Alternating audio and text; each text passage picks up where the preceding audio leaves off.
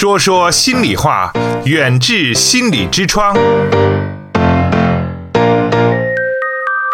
请关注远志心理的微信号，方法是在手机微信中点击右上方的加号，添加朋友，找到最下方的公众号，然后搜索“远志心理”，就可以找到远志心理严家民的微信公众号。关注后，按照提示回复关键字“严家民”或“代金券”，即可收获更多惊喜。那今天晚上呢，王老师要和我们分享的也是亲子教育方面的问题。嗯，一个呢是孩子的成绩就是全部吗？还有就是今天我们怎样做父母？那杨大夫呢，在今天晚上也将会在直播间从中医的角度哈，为大家来剖析一下亲子关系当中出现的那些问题。那如果您想对于这几个问题啊发表一下自己的看法，也想跟我们来聊聊天儿，那么欢迎您拨打三幺五八幺零零，直接参与到我们的节目当中。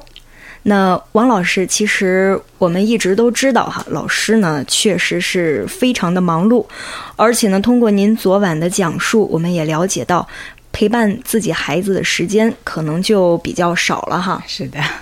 嗯，那其实不只是老师，其实很多行业也是如此。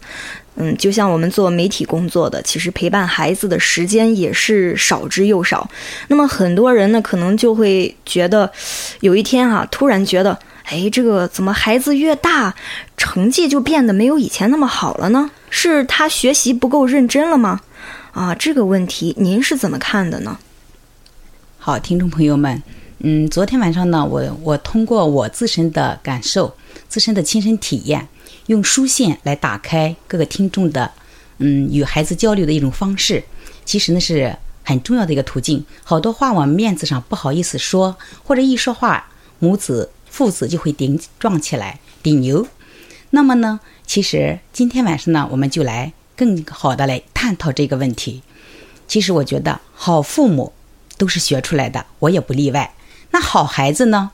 当然不是管出来的，而是教出来的，更是帮出来的。我们需要倾听，更需要的是沟通。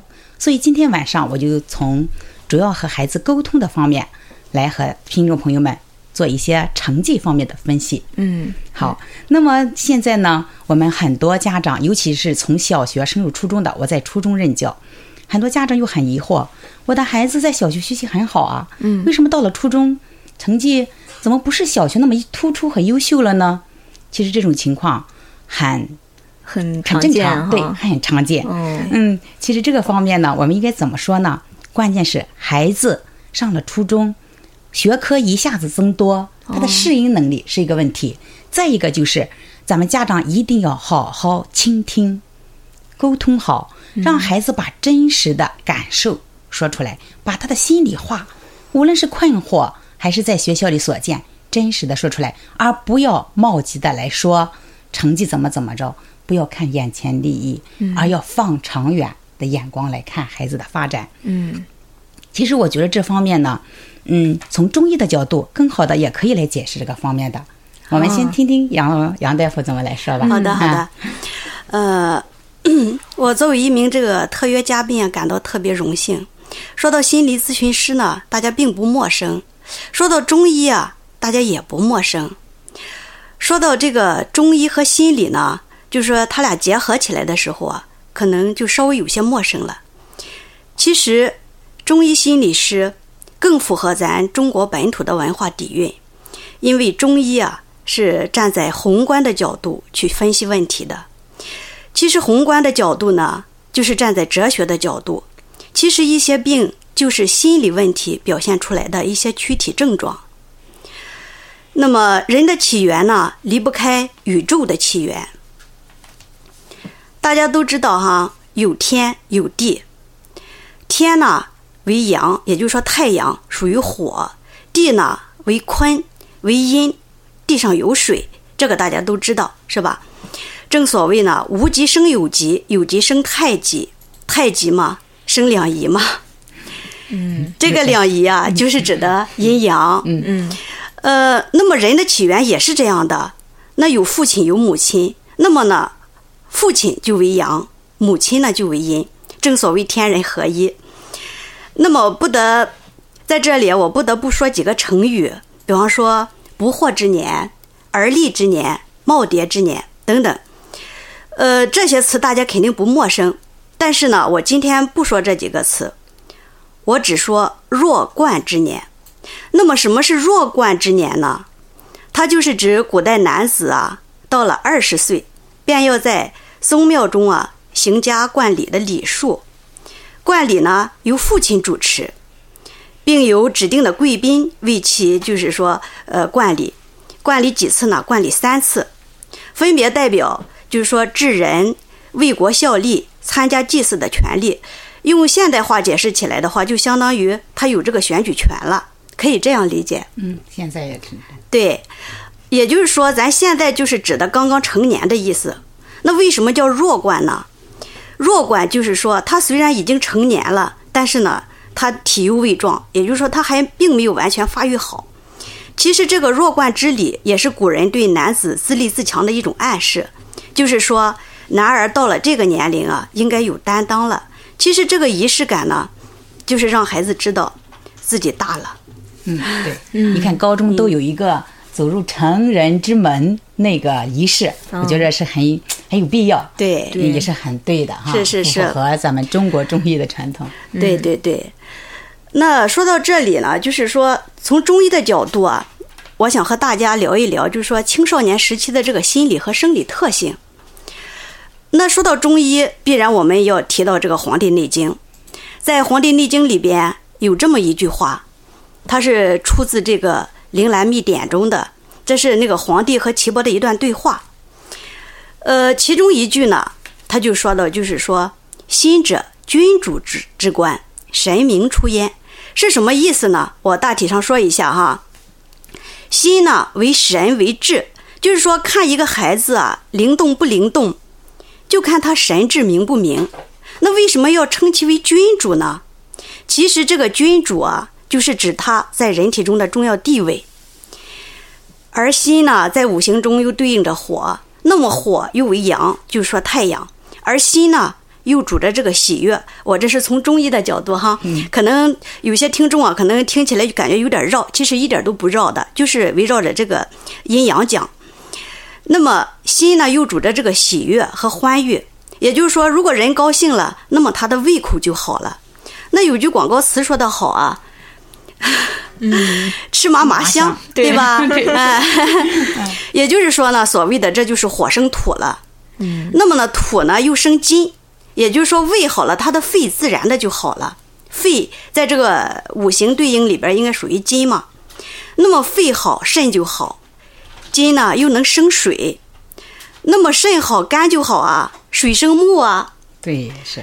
木又能生火，所以啊，根据这个五行的生克制化，一个脏腑出了问题，就影响了其他的脏腑。所以说，欢愉喜悦的情绪是多么的重要啊！如果你光打击他、否定他，就相当于你用一盆冷水往一堆火苗上撒。那这盆冷水，就是指的家长的斥责呀、否定啊。那举个例子说啊，那孩子兴高采烈的和你说：“今天我和某某某同学在一起打球啊，或者怎么样怎么样。”他讲的非常的起劲，很希望能够得到你的认同和交流。结果你来了一句。作业做了吗？对呀，你们啊就知道打球怎么样怎么样，就不知道学习等等等等。那这不是一盆冷水又是啥呢？时间长了，孩子也再不愿意和你说了。即便是回到家，你和他说，他也不愿听，也不感兴趣，甚至反感。就这样，他身上的阳气啊渐渐的褪去，取而代之的是死气沉沉的家庭气氛。嗯，那么这个死气沉沉的家庭气氛，我们可以这样理解为阴气。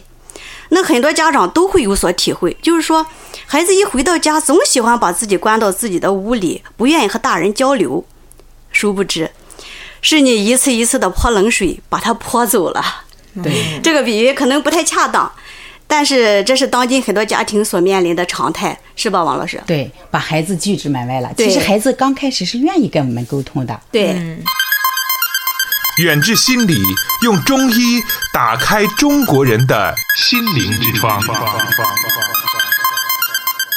好的，刚才呢，杨大夫哈是从中医的角度给我们呃灌输了一下这个概述了一下今天的主题。那么，请王老师继续来给我们讲一讲啊，您的这个观点。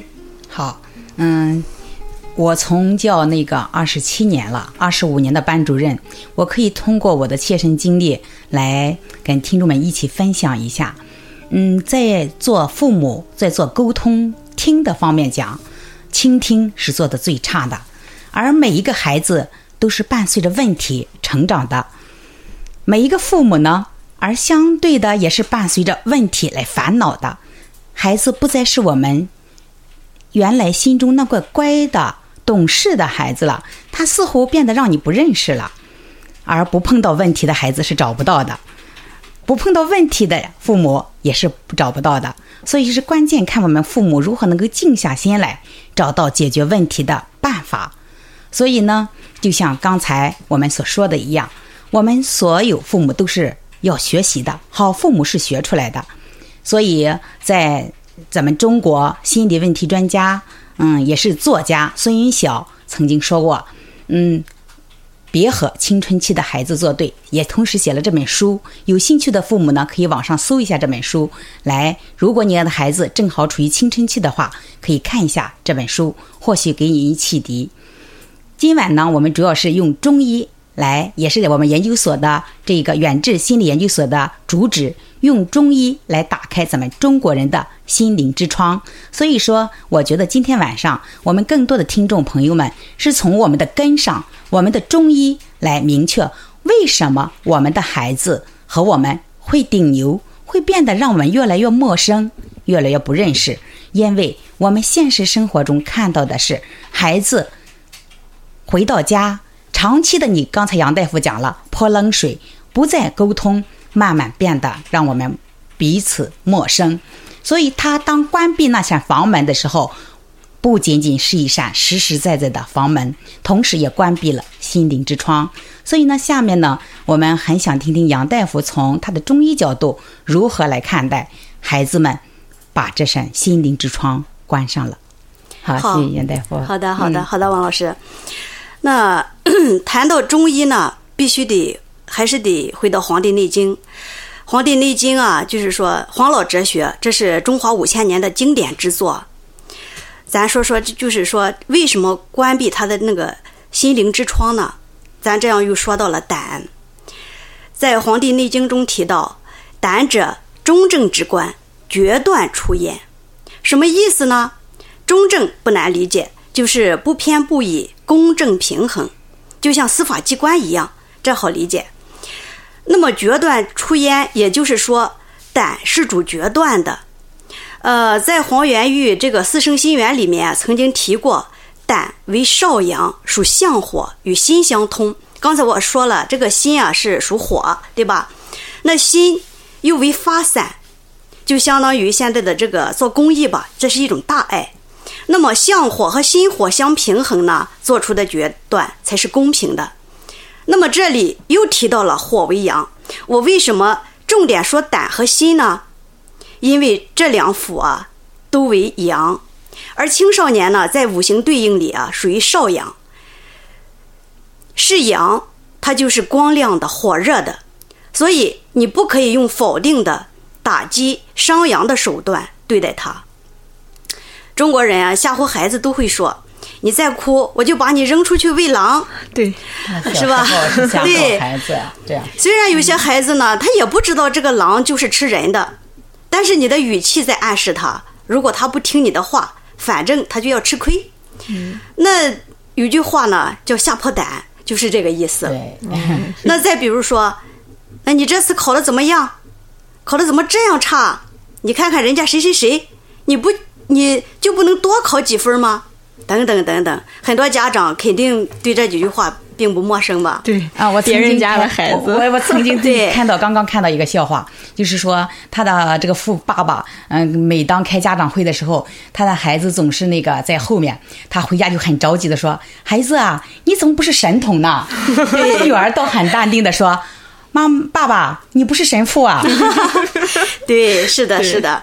那无形中你的这个打击啊，否定的语言，不但吓破了孩子的胆，也说走了孩子的自信啊。嗯，对吧，王老师？哎对对，那日常生活中，我们不难发现有这样一个动作，这也是一个下意识的动作，就是说啊，在你拿不定主意的时候啊，总会用手去挠挠头，是吧？对就是说拿不定主意的，就这样挠挠头，也就是这个下意识的这个动作，这说明了一个什么问题？我们做不出决断。嗯哦在中医上来说呢，这就是胆气不足。哦，真的，这就是胆气不足。所以说，还得多鼓励孩子，多肯定孩子，让他自己做决断，这才是最好的爱。嗯所以，哎呀，我觉得真的很好哈。杨大夫刚才从中医的角度给我们，真的，我给我们也打开了一扇心理的窗，让我们感觉哦，原来是这样，都是有道理的，连挠头都是有道理的。嗯，我觉着，呃，现在呢，我们更重要的就是明白了这些道理，如何来理解这些话，如何来学到手。所以说，真正的俯下身子来，蹲下来，你看董卿。无论还有那少儿主持人，都是蹲下来和孩子们说话，对视甚线至视线要进行交流。还哎，无论是视线，从心理上都要和他们是平等的。对真正的站在孩子的角度来想想，哎，是不是有道理？这个结果是不是有道理？我说的这些是不是真正发自他的内心来跟他沟通和交流？所以这就是我们除了这个沟通、倾听之外的第二个，也就是理解，真正的做到理解。所以我刚才已经说了，咱们倾听好了，孩子敢于把心里话给咱说了，然后呢，咱又真正切身体会的尊重孩子了，来理解孩子所有真实的想法。那么，我觉得下一步的成绩应该是咱家长最满意的出来了。其实我现在更重要的就是说，每个孩子都是健康的，除了个别真的生理上有问题哈，嗯，大部分就是我们一个班将近五十个孩子，都是智力相差不大的，嗯，为什么会成绩相差那么大呢？对。较量的应该是父母，对对对哦，真的应该是父母。所以说，智力不是最主要的，比智力重要的还是比意志品质，比父母的那个学习力。哦，父母的学习力就能影响到潜移默化的影响到孩子，因为孩子就是你家庭的镜子。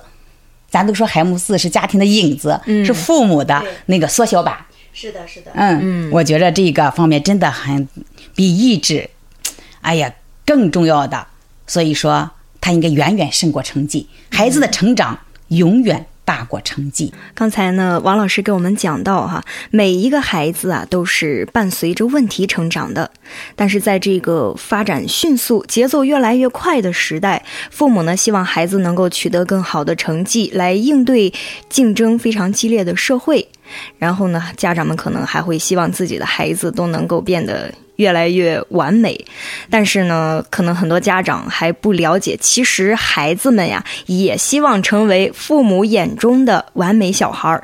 父母呢，其实也希望孩子更加的完美，但是又嗯，怎么会有那么多的完美呢？其实这个，我觉得哈，这个不完美啊，是迈向完美的，呃，这个还是有进步的空间哈。它是迈向完美的第一步，是吧？您说，王老师？我觉得你看有个成语都说的很好啊，十全九美，嗯，对，人无完人，金无足赤。是是。所以，说，我觉着，如果是很要求完美了，这反而是一种病态了，叫完美，叫追求完美吧，对吧？对哎，追求完美，对那会让人非常焦虑，经常处在焦虑中，那个也不是一个理想的健康状态。会很累啊，哈。对呀，所以说，我觉得这个孩子刚才放的这这个歌歌词非常美的。刚才我也提到，孩子是我们家庭的一面镜子，更是我们父母的影子。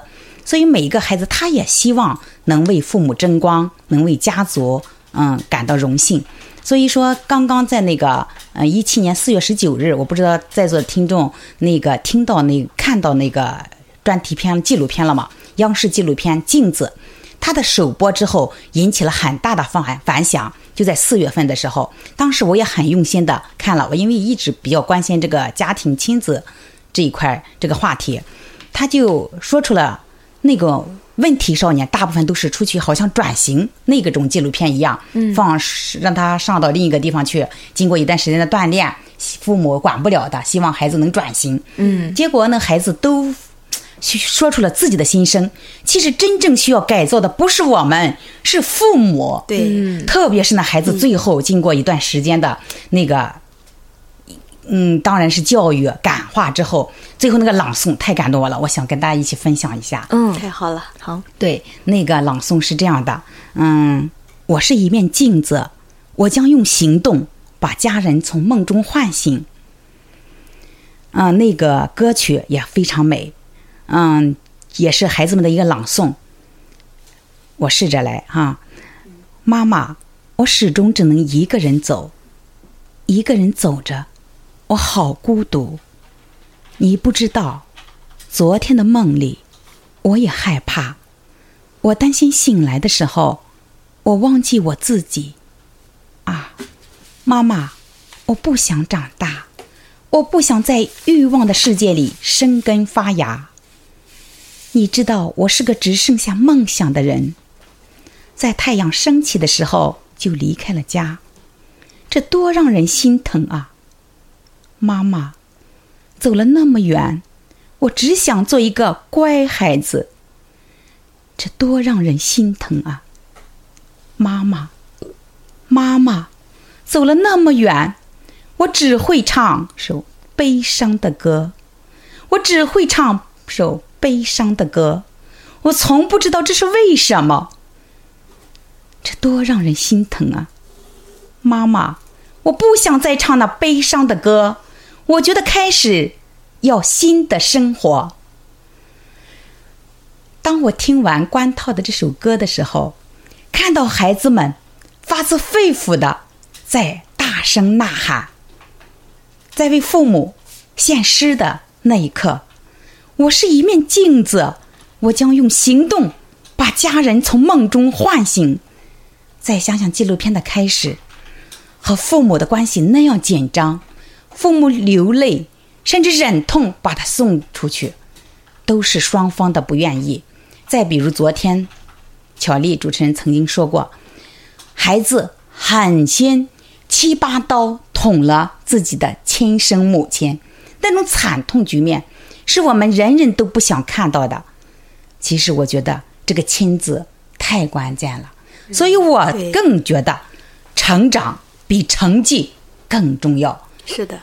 真正的现在，在大家再想一想，在社会上真正有成就的人，并不是当初在学校里出类拔萃、前第一、第二的那些同学们。是，嗯，不一定。所以说，那个我经常跟我的家人、跟我的朋友们是交流：小胜靠智，大胜靠德，厚德方能载物。对，所以说到咱中医了。嗯，对对对。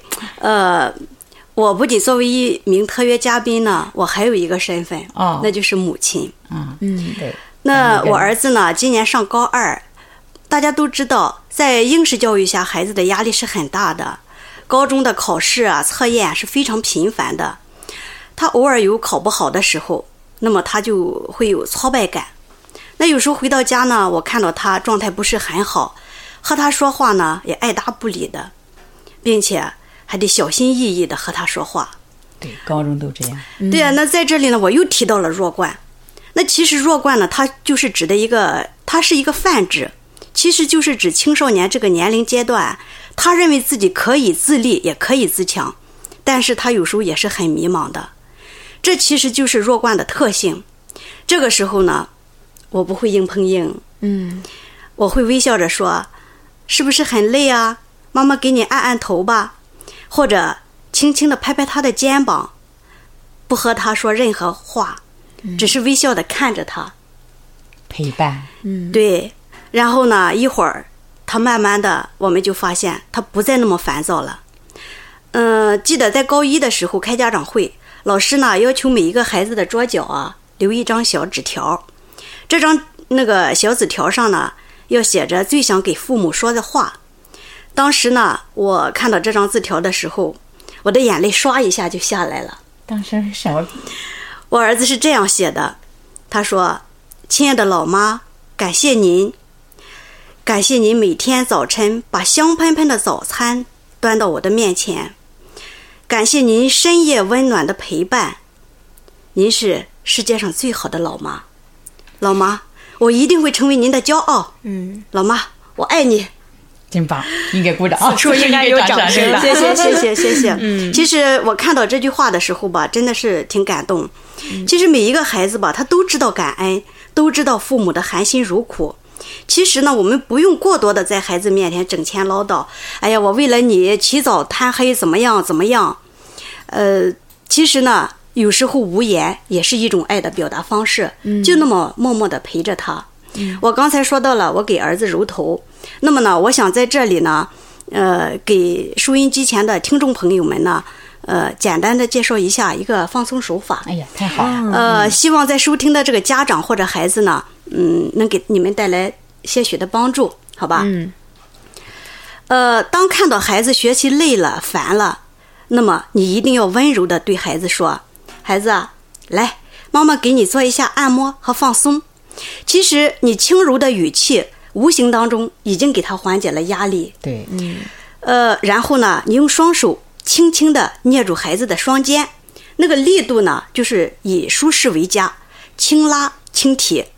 这种方法呢，也叫松肩，相信大家也并不陌生，就是咱的这个这个肩膀轻拉轻提。咱两个也做做。那么为什么要松肩呢？肩上呢有很多穴位，其中有一个叫肩井穴。哦，那么既然是给它叫井，那么说它就是人体的一口井。这口井是干什么的？这个井，嗯，对，就是那个水井的井。嗯，它是直通大脑的气血之源，只要把这个气血啊输送上去，它自然而然的就舒服放松多了。嗯，所以说，嗯，更重要的一点是什么呢？这是母子的肌肤接触。咱都知道，咱东方人吧，没有拥抱的这个习惯，都都害羞，对吧？都不好意思的拥抱。那其实呢，有时候拥抱一下孩子，就是实际上就是肌肤相相亲嘛。那么我的这个按摩呢，就是说这个给孩子的这个这个这个松肩，其实呢，这就是一种肌肤相亲。就是说，接触多了，非常有利于这个亲子关系的这个沟通和建立。对呀希望给大家有点帮助。对，这个肌肤接触，小时候咱可以抱着孩子亲亲，怎么着啊？对爱我你就亲亲我。对对对但是随着孩子年龄长大，觉得不好意思了。这是东方人特点吗？对呀，有时候应该把自己变成一个孩子，变成一个孩子的玩伴，在床上打滚啦，对，怎么样？我我就跟我儿子经常玩那种游戏，打滚啦，怎么样？感觉那种无距离，更加觉得既是母子，又是朋友，还是陪伴。嗯，对，我觉得应该打造这个，呃，我们家长也要学习这种。所以我觉得，哎呀，还刚才说那个肩颈穴能使血液很快的到达大脑，对我觉得对很多人，尤其是脑供血不足的，或许也可能有帮助吧。你想现在的孩子，他都伏案工作，他这个颈椎也好，还是什么也好，他确实是就是非常的不适。嗯你当给他放松一下的时候，他瞬间他就感觉特别的舒适。他这样，然后，呃，静止上几分钟之后，然后他再投入到学习当中，他效率是非常高的。嗯，其实是从一个非常紧张的状态变成了放松的状态对就放松下来对了。张弛有度，对，真的非常棒。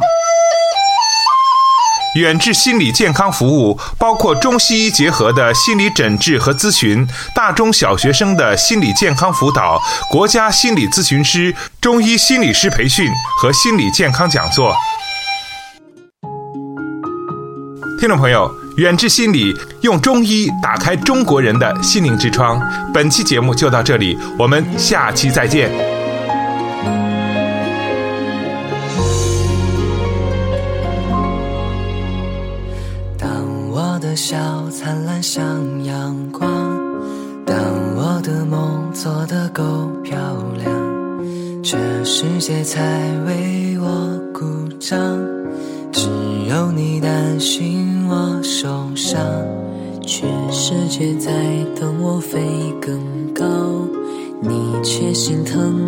小翅膀，为我撑起沿途休息的地方。当我必须像个完美的小孩，满足所有人的期待，你却好像格外欣赏我犯错犯傻的模样。不完美的梦你陪着我想不完美的勇气你说更勇敢。不完美的泪你笑着擦干。不完美的歌你都会唱我不完美心事你全放在心上这不完美的我你总当做宝贝。你给我的爱也许不完美。最美。